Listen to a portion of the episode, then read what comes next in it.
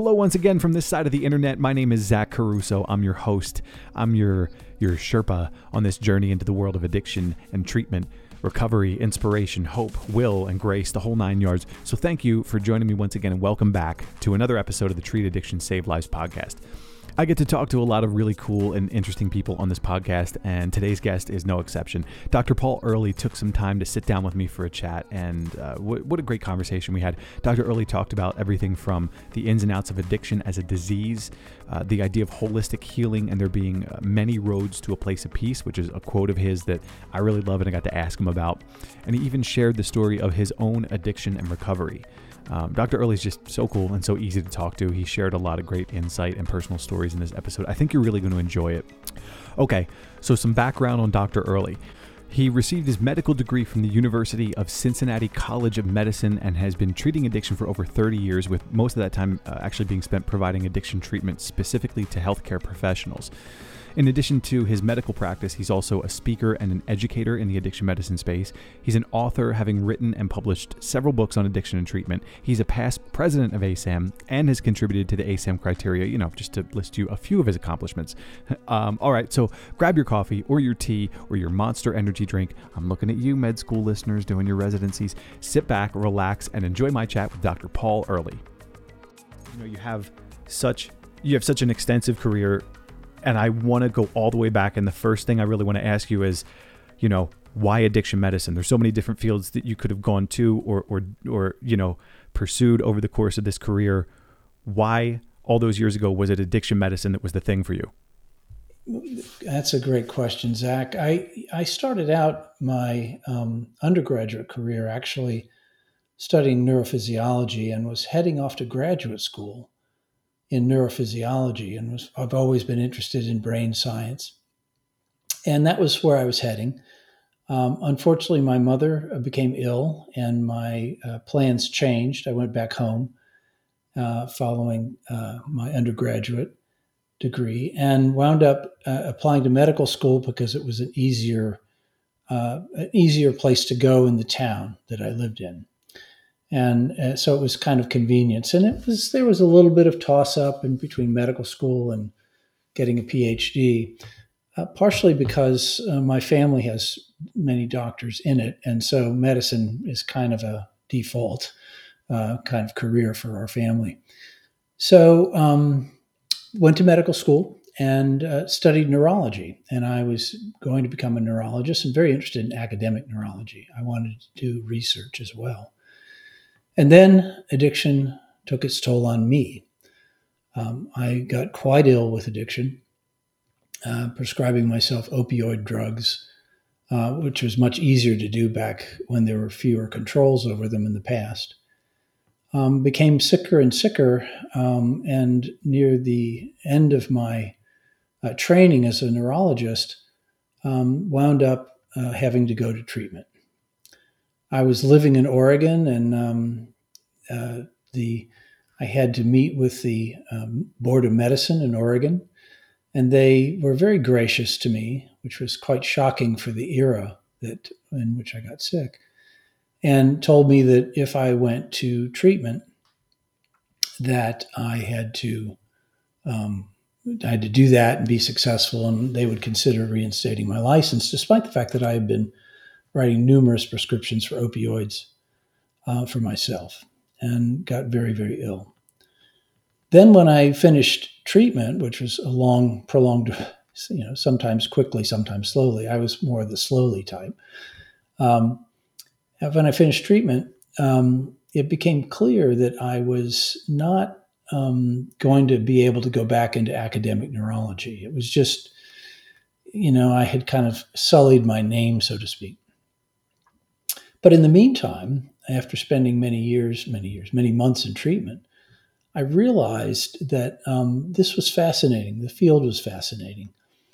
And it was an intersection between the brain science that I loved and this newfound thing of recovery and psychotherapy and what is it and what is it about me that led me towards having an illness and that's um, was how i started and I wound up back then having to find mentors. There was no training, there was no fellowships programs. Um, I just had to find the best darn uh, docs and psychiatrists and psychologists and social workers who understood about addiction diseases. And I just, you know, went to each of them and asked for help in learning how to be uh, what became a career in addiction medicine.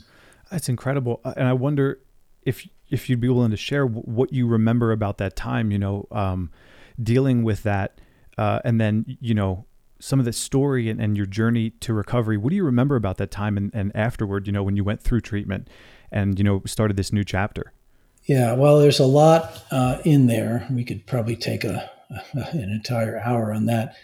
I'll try to make it somewhat brief. Um, first of all, when anyone develops an addiction, and I was no exception, my behavior became more erratic. I was um, problematic as a physician. My uh, fellow residents and attendings actually covered for me quite a bit. My self esteem started going downhill because I, I, you know, I felt terrible inside. On the outside, I was trying to work hard to learn the skills necessary to be a competent physician. And on the inside, my brain was just kind of obsessed with finding ways and means of getting the next pill. And so that became a kind of a constant downhill uh, course. Um, there were times when I would be so sick I couldn't come into work. Um, my friends basically said, We don't want to have anything to do with you. So I became very, very isolated. And um, when I was healthy enough, I would go into work. I would detox myself off the opioids. And, and I would do fine for a period of time. And then I would slide back in and each fall back into that deep uh, hole uh, worsened my self concept. So I came to treatment truly a broken man. That helped me because I understood the kind of brittle nature of, of the personality once it develops addiction and how fragile people in early recovery are. And how much they the journey how complex the journey is. Um, most people who don't understand addiction see it as a problem with an attachment to substances that if you can just somehow pull that away people just get better. But the journey out of the um, where I was really was a journey of self exploration, therapy, recovery support through um, Alcoholics Anonymous and Narcotics Anonymous, those kinds of organizations, and and just a, a very complicated thing. It also led to questions about you know some of the losses I had in my life. Um, my mother died when I was young, for instance, and that was very traumatic for me. So all of that was just, you know, that the, the complexity of the recovery journey is, I think, something that a lot of people don't understand when they think about addiction. They think, oh, you just stop using the drugs and then you know you just kind of work on not using again and everything will be fine. Right. But most people with addiction early in remission are very fragile, broken people, including me. You know, you said something when we last talked, uh, and it stuck out to me, and I, I wrote it down. You said there are many roads to a place of peace. Can you talk to me a little bit about because you you have this you know very kind of um, holistic approach to treatment and recovery. Can you talk to me a little bit about that and and how do you view that? What does that mean that there are many roads to a place of peace? Yeah, the the what you learn is people who develop a strong recovery set of skills, or recovery skills, have to really be almost better at managing things in their lives, their feelings, um, their relationships, their connectedness with others. And they have to learn a set of skills uh, that are both external and also internal that are really necessary to prevent relapse. And um, so for me, there was just um, many ways of getting there. I've watched that over the years.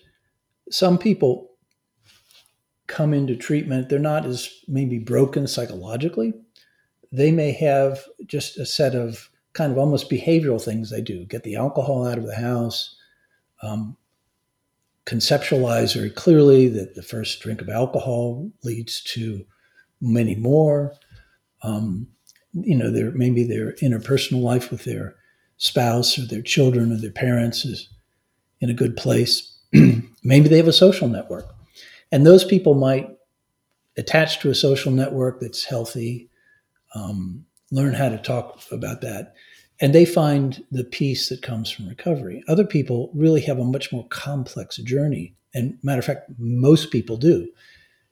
Um, the ways that one gets there is a combination of understanding yourself, being around people that care about you, even when you don't care about yourself. And that could occur in church, in a synagogue, uh, you could be in a, a, a Buddhist monastery. You could um, do that with just a loving family. But it's it to find all of that to be effective. You usually need a tincture of people who are also in recovery who can say, "Yeah, that happened to me too. Let me tell you what I did about it." So um, that's really where there are many many roads to peace. Many people can get there a different way, um, and each person I've found in the that I've worked with is a little different. There are some givens that are frankly easier paths, and that's to be around other people in recovery who have worked through that journey.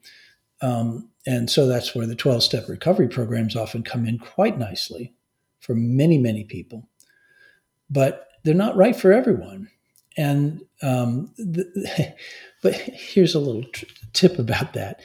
Um, people, w- when people get in recovery, my patients say, "Well, I don't want to go to AA," and I say, "fifteen twenty-four. And it and it um, and I say, "Well, you, you know why you don't want to go to AA is that who you are as a person doesn't like AA."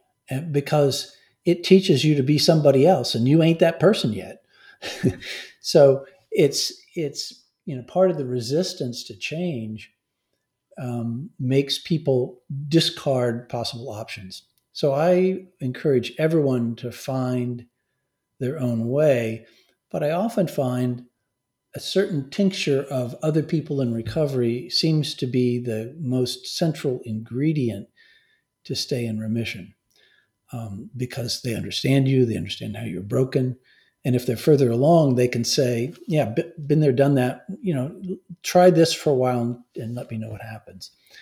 Um, and then there's also, again, in organized Alcoholics Anonymous, there's a set of steps that you take, and all those are is a is a um, you know a, a, an ingredient list and and a, a steps you need to bake the recovery cake. That's all that is and um, and you, you do it right, and the and the solution uh, is good. So that's one of the reasons why I think that's the first step. And when people say, well, "I don't like AA," I say, "Well, of course not."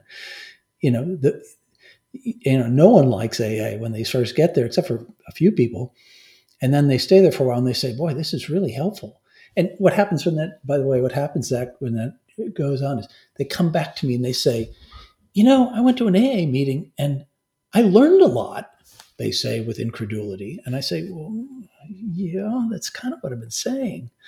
Um, but anyway, so, but that's not the only way. It just happens to be, in my mind, the, you get everything you need in one box uh, to go along with the cooking metaphor. Right. And you're already talking about this idea of community, right? Like finding like-minded pe- people who've been through the same things. How do you think on a, on a kind of a bigger scale how do you think that treating addiction and especially taking this kind of holistic approach, how do you think that it can not only transform the micro level of the individual, but like the communities that they're in as well? Oh, yeah. Um, I think that's a really um, uh, interesting idea and concept. People who have addiction disorders are by their nature very self centered and selfish. And recovery is you learn to stay in remission from addiction by giving things away rather than pulling things to you. And the pulling things to you is the natural physiologic effect because there's this um, the substances, even though they're not fixing anything, carefully tell you we can fix all of your problems. And so you pull, pull, pull. So when people that are in addiction as an illness are selfish, self-centered, and interestingly enough, the antidote comes from becoming developing gratitude and giving to others. And so that type of a thing is deeply infectious and sorely needed in our culture today, frankly. Um, I, I like spending time with other people in recovery, frankly, because they don't talk about themselves. They talk about, you know, the outside world. You know, they talk about what they're doing to help others, and that's a such a joy.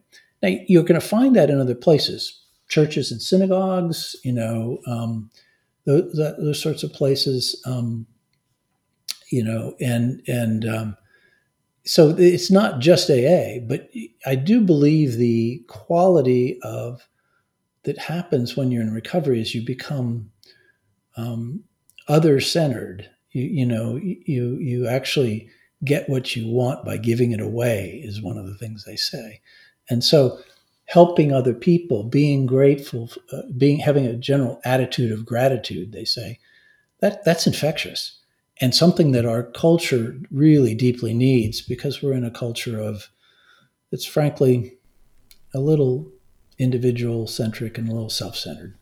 Yeah, I would agree with that for sure. Um, I have to shift gears for a second because I really want to. I really want to ask you about stigma. We talk about it a lot on the podcast, and I know again when we talked before, we touched on this a lot. So I, I, I want to get your opinion on a few things. But um, you know, we know that it's a barrier for treatment for a lot of people. Um, what have you witnessed with patients or even faced yourself maybe in the way of like resistance throughout your addiction medicine career what kind of things have you gone through and seen um, around stigma whether like i said it's with patients or, or physicians themselves yeah i mean there's a lot of stigma and um, and and one of the phrases i have is um, stigma starts at home people that are in remission um, really don't feel well about themselves at first and, and getting better because what they did in their illness is usually pretty unpleasant. And that's what people see when they see people with addiction. The ways to combat stigma is really a lot about what ASAM is doing, changing some of the language around this whole concept of um, of what recovery is, uh, uh, talking about substance misuse versus abuse, um, using phraseology that uh, talks, say things like people who use drugs versus drug addicts. Um, and there's, I have most of that is really wonderful. Uh, but there's also a, a, fine line in that, unfortunately, is that you have to see what you what you've been doing when you're a substance user is somehow negative or bad for you. And so we don't want the, the language to necessarily stop people from saying, well, no, I'm not a heroin addict. I'm a person who um, uses medications, which is what a lot of my patients would say if they were misusing benzodiazepines or oral opioids. They'd say, oh, I just misuse my medications. And I said, well, it's deeper than that. So, anyway, internally, it has to be a journey of seeing the darkness and seeing that. But externally, it has to be something where people, uh, because people feel externally, people feel judged and and and and um, and thought of in a derisive way. Um, so a lot of the languaging that we're doing in ASAM is all about helping the general public understand that it's an illness. And it's an illness, remarkably, it's an illness like a lot of other chronic conditions. It's a chronic condition. It doesn't doesn't go away. Um, we can talk about more about that in a minute. Um, but it's a chronic condition, just like diabetes. You know, right. you don't say to diabetes, "I can't believe you're, I can't believe you have to take that insulin all the time. How disgusting!" Right. Right. Um, and people, when they're using substances, usually have to use that substance a lot. And what they do is the behaviors they have are negative. I get it. But the only way, only way to, to get people to look at it is to see it as a chronic condition, just like hypertension, just like diabetes, that has that we understand a lot of the brain circuitry in, and we understand how it works, and um, and so and the solution is actually a lot easier. I mean, if there's one chronic condition you want to have, I tell my patients it's addiction. You don't have to take insulin every day. You don't have to take an antihypertensive any day. You just have to take care of yourself every day. Now, taking care of yourself is there's some devil in that details, obviously, but taking care of yourself is what you do, and you have to do it the rest of your life. Being having someone that's in long-term recovery like myself, I'm not done with it. I'm just getting better at it. You know, you mentioned this, and I, I you're the perfect person I want to ask. Um, you've talked about addiction as a chronic disease, right? Something that, that you know, um, to some people might be a new concept to say that addiction is a disease. Um, can you, for anyone that's not familiar, maybe uh, explain or summarize this concept, this idea of addiction as a disease? Um, you know, how would you kind of put that for either a layman who doesn't understand it or someone who's new to that idea? Oh, that's one of my favorite topics. I will try to do it in a concise fashion.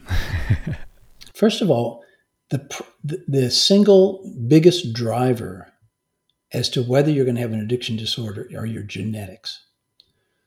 So your genetic tendency, it's a clearly, there's a part of it that's genetically driven. And then there's a whole list of other things. But the biggest single factor is genetics. So when I teach the medical students, I say the single most important question you're going to ask about addiction to a patient is to get a clear history about family history of whether there's addiction within that family alcoholism, drug addiction, whatever. So if it's genetically driven, then already we know that it has a biologic basis.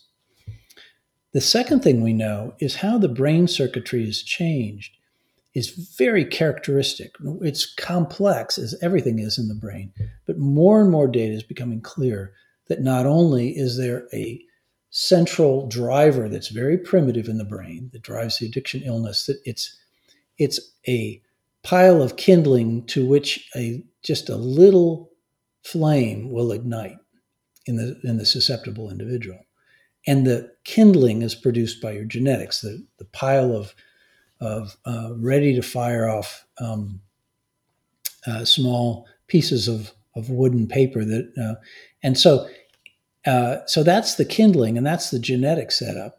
And then the firelight is drinking alcohol, using drugs, usually at an earlier age. The earlier you start, the more aggressive the illness is and the more rapidly it progresses. And then that initial brain response has a cascade of longer term brain responses in terms of um, loss of inhibition against um, using more, uh, the sense that it's a central part of your life. It, affects your memory circuits. It affects just a, it, it, it drives so many different things within who you are that if it's almost like if you're going east and you have an alcohol and you're gonna and you got that pile of kindling, you light that fire, you go west. I mean, you go fast, and we know that um, the brain circuitry is is becoming more and more clear, and it's more and more complex than just a simple um, pile of wood, uh, so to speak, getting ignited. And that once the problem is, is once it is ignited, it creates a series of long-term changes in the brain. So that if you have someone who has, um, if, if you go to an AA meeting, for instance, and you sit and you listen to someone that has 30 years of recovery and they're telling their story about their life, which happens in some meetings, when they start talking about their past use, their eyes get this faraway gaze and they have this almost kind of, uh, you know, um, they're, they, they're, they're remembering what it was like and unconsciously they fall back into that hole. And then they, what they have to do is pull themselves out, right, during the time. And that is that falling into that hole of memories of past use stays active your entire life. So, someone that has 40 years of recovery still has cravings to use alcohol. They just know how to manage them. It's, and there are some people that are lucky and they don't have any cravings. I know that's true. I don't want to, I want to put that exception out there. But for the most people, the illness remains alive as a series of memories and experiences, and um, and and so relapse into using is always a problem. So you have to teach a skill that is lifelong. You have to convince your patients, look, this isn't something next month or next year. You can't go back to drinking and it's going to be okay. And that's something we've learned over and over and over again that that if if people do return to substance use, if they have an addiction disorder, that they fall into a hole and each time they fall into it, they go deeper down. So I, I want to ask you about the role that medication plays in recovery as well. Tell me what medications are we looking at in this process? How do they work in the recovery continuum? And um, what's the you know what's the general kind of opinion and view of these medications? Are they widely accepted? Is there stigma that surrounds them that kind of needs to be overcome and addressed? You know, tell me a little bit about that. So Zach, there there are different medications that do different things, and they do depending on the disease state, the types of uh, substances misused, and and the effect of the medication. And in general, medications are uh, that that help people attain and remain in remission are accepted uh, not only by the medical community but also by the 12 step support communities, by psychotherapists that work with people in recovery, uh, because those medications are very effective and they uh, they will they help the individual either discontinue the use um, or they help prevent relapse. And some do both. Uh, so there are certain medications that work with alcohol use disorder. There's certain medications work that work with opioid use disorder, and actually, there's one medication that works with both. For, for, uh, believe it or not, um, and those medications really are, uh, are, are ways of getting a getting your arms around the tiger and you know keeping it from uh, dragging the individual away. They they provide a uh, a way of um, stopping the compulsive use of substances, and uh, and then people more available to things like psychotherapy or support groups. And some people who take those medications don't need um, don't need much more than the medication support to remain in remission. But most people need more. They need skill building. They need to learn how to uh, make forgiveness of themselves. But they can't do that if they can't stop the compulsive use of substances. And that's really where the medications are the most powerful. And I've got to ask, uh, as a layperson, how would you explain how do these medications work in that process? What are they doing for the the patient in recovery to kind of help them, like you're saying, get their arms around it? Well, so for it depends. Again, let's let's uh, talk about one medication, which is buprenorphine. What buprenorphine does is it decreases the cravings for the drugs of abuse.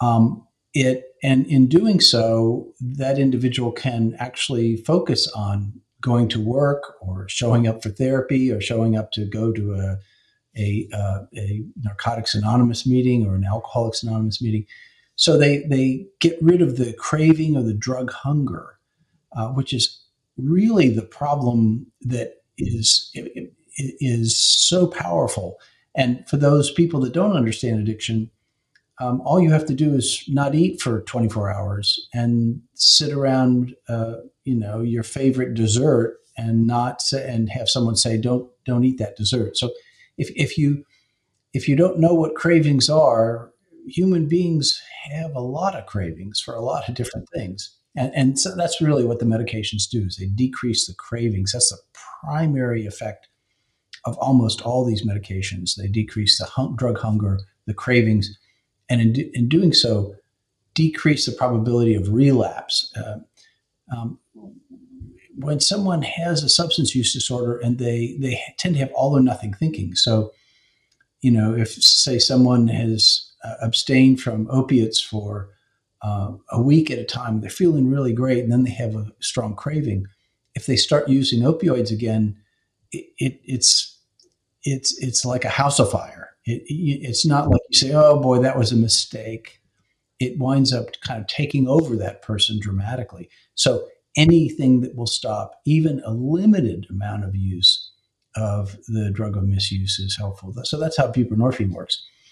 There's another drug called naltrexone that if they happen to take opiates, the drug has no effect, which is a way of decoupling the taking the drug from any effect. It literally blocks the, the individual from having any response to the drug.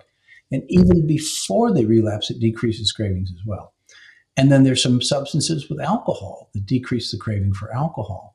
Um, and there's several different substances that do that. So involving an addiction medicine physician is a great first step in f- figuring out this journey of recovery, if you will, because they know which medication to use that will fit the the person that's in the room with them.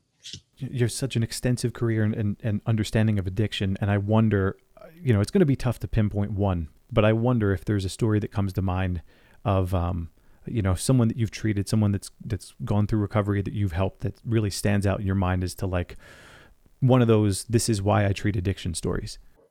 Um, well, I've got a lot of those. Um, first of all, m- most of my career has been um, treating physicians with substance use disorder, and um, so I've had the, the, the joy of taking care of physicians who um, go on to not only understand addiction but to be good physicians for the rest of their lives, and that has been just I, I mean I can't describe the how deep that moves me.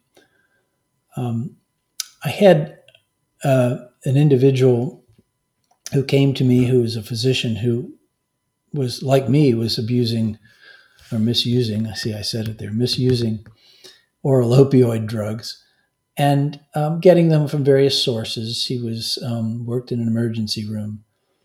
His life fell apart his wife divorced him uh, he was on the edge of losing his job.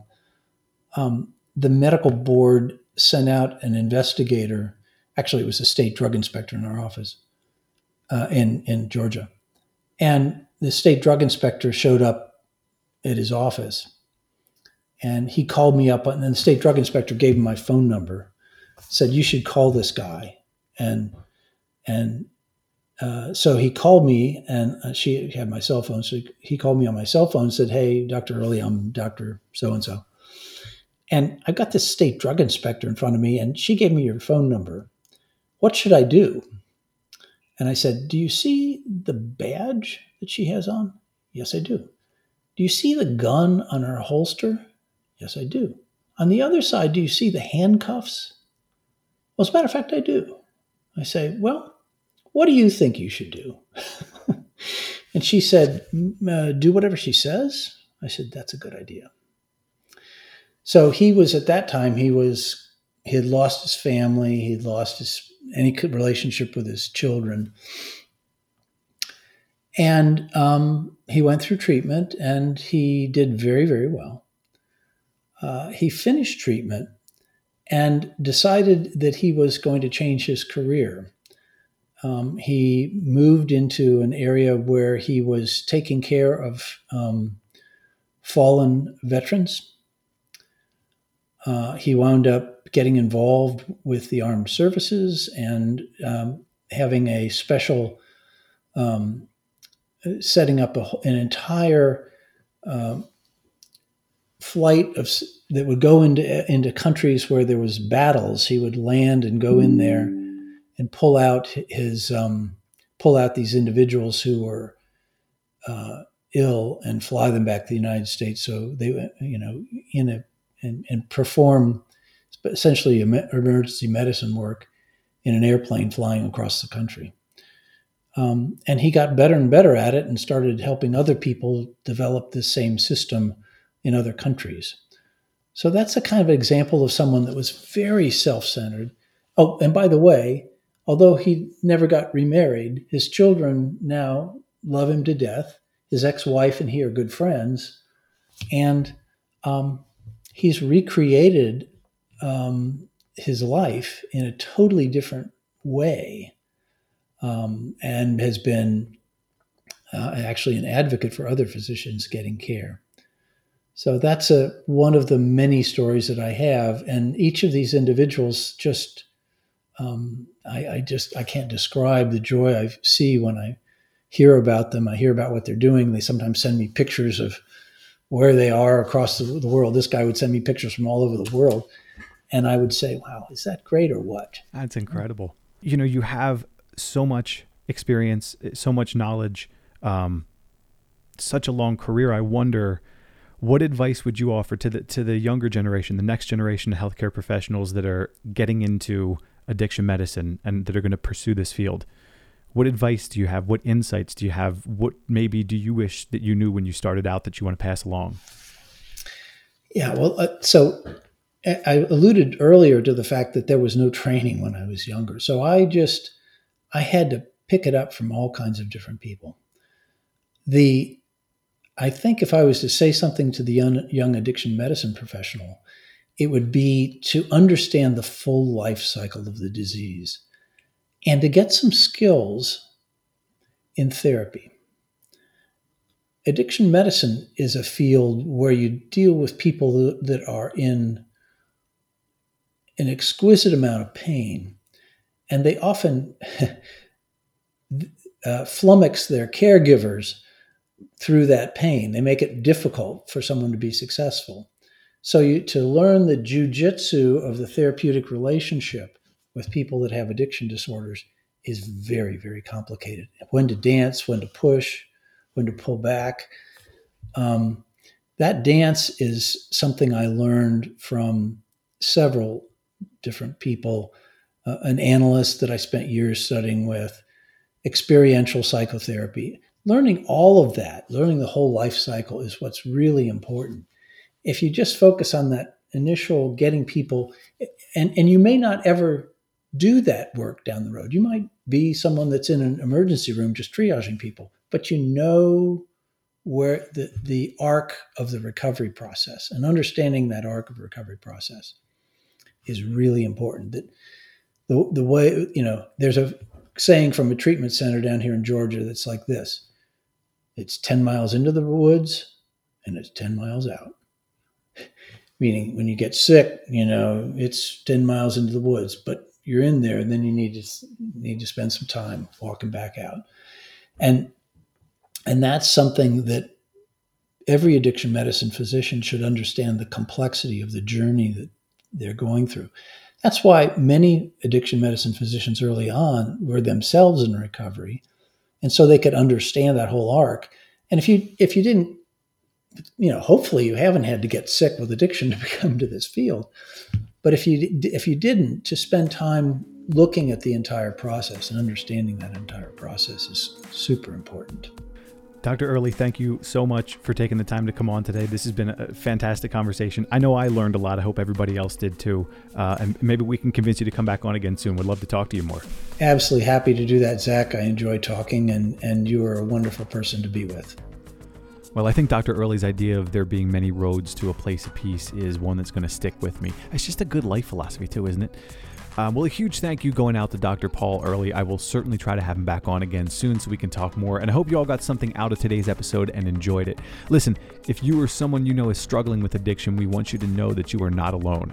Treatment is available and recovery is possible. Visit the link in our show notes to access patient resources like our physician directory, patient and family support groups, and much more. Thank you for listening. Appreciate you stopping by and hanging out for a while. More great episodes and interviews are coming your way this year. We're just getting started, so subscribe, stay up to date with all the latest episodes, and until next time, my friends, be well and remember treat addiction, save lives.